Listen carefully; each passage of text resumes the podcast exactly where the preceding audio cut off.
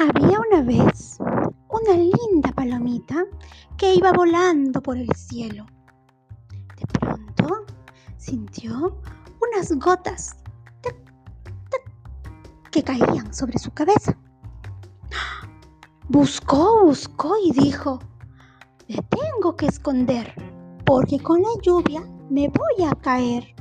Cuando se mojan mis alas, no puedo volar y voló y voló con todas sus fuerzas hacia un árbol muy alto.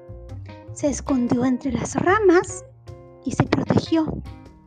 Así esperó unos cuantos minutos hasta que la lluvia terminó. Luego sacudió sus alas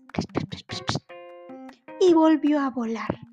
Y de pronto el cielo salió, salió y caliente caliente, caliente. Ella sintió y dijo, ¡ay! Ahora estoy muy caliente. Quiero meterme a un chapuzón. Vio cerca un río, voló, voló, voló y un poquito se mojó. Ahora ya está fresca y continúa volando. ¿A dónde irá ahora nuestra palomita? ¿Qué se te ocurre? Sigue contando.